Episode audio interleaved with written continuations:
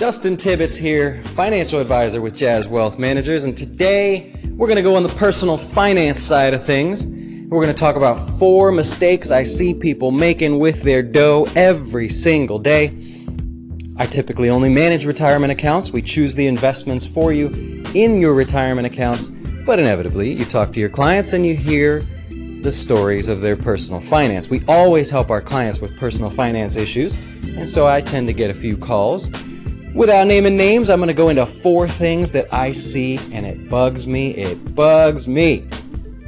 The first thing how many of you don't have a budget? Now, wait, wait, I, am not talking about like, you know, how much you're going to spend at Chipotle and how much you can go to Starbucks and how much you're going to save by cleaning the pool yourself. And I mean, line for line, a budget. Maybe you use an app for that where it kind of tracks your expenses, uh, whether you go out or at the grocery store. I mean, there's some really great apps out there. But how many of you even do that?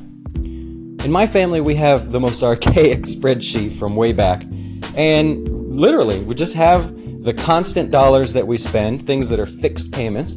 We have the variable dollars, grocery store, utilities, things like that. And then we have the dollars that are coming in. Everywhere that they're coming in from, what is it how much are they? Super simple. Add up all the lines and hope that that number comes up positive. So budgeting, you gotta budget your money. It's actually not that bad. It's pretty simple and can be fun. The second thing I want to talk about is cars. People and their cars, how much money we spend on cars. I'm guilty too. I've been there. 86% of new cars are financed. $30,000 is the average, which according to Bloomberg puts people uh, they've chose between the 66 month and the 72 month uh, term puts you about $500 a month. That's incredible. What if you spent half of that, $250 a month, and you took the other $250 and invested it in your retirement account?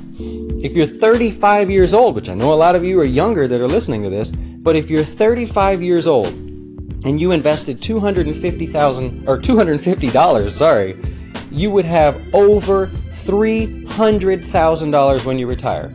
How fancy of a car do you actually need, right? $250 might get you a nice car, so don't like shake your head at that. The third thing I want to talk about is people that use their credit cards for random or unplanned expenses, in particular the unplanned expenses. Your car breaks down, right? That fancy car you just spent all that money on.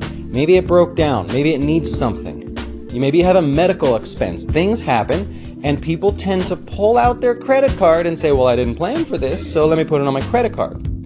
That's a huge, huge, huge mistake. There are so many other options that you have for unplanned expenses. One could be just budgeting your money and knowing how much that you can save, right? Look, if you had $1,000 in credit card debt, Average interest rate right now, unfortunately, is 17%. Let's say an unplanned expense happens, you put $1,000 on your credit card to pay that unplanned expense, or you buy random crap and it adds up to 1000 and you say, well, I'll pay $20 a month. That's what I'll do. Well, at 17% interest, you're going to pay back an extra $750, and it's going to take you seven years to pay that back.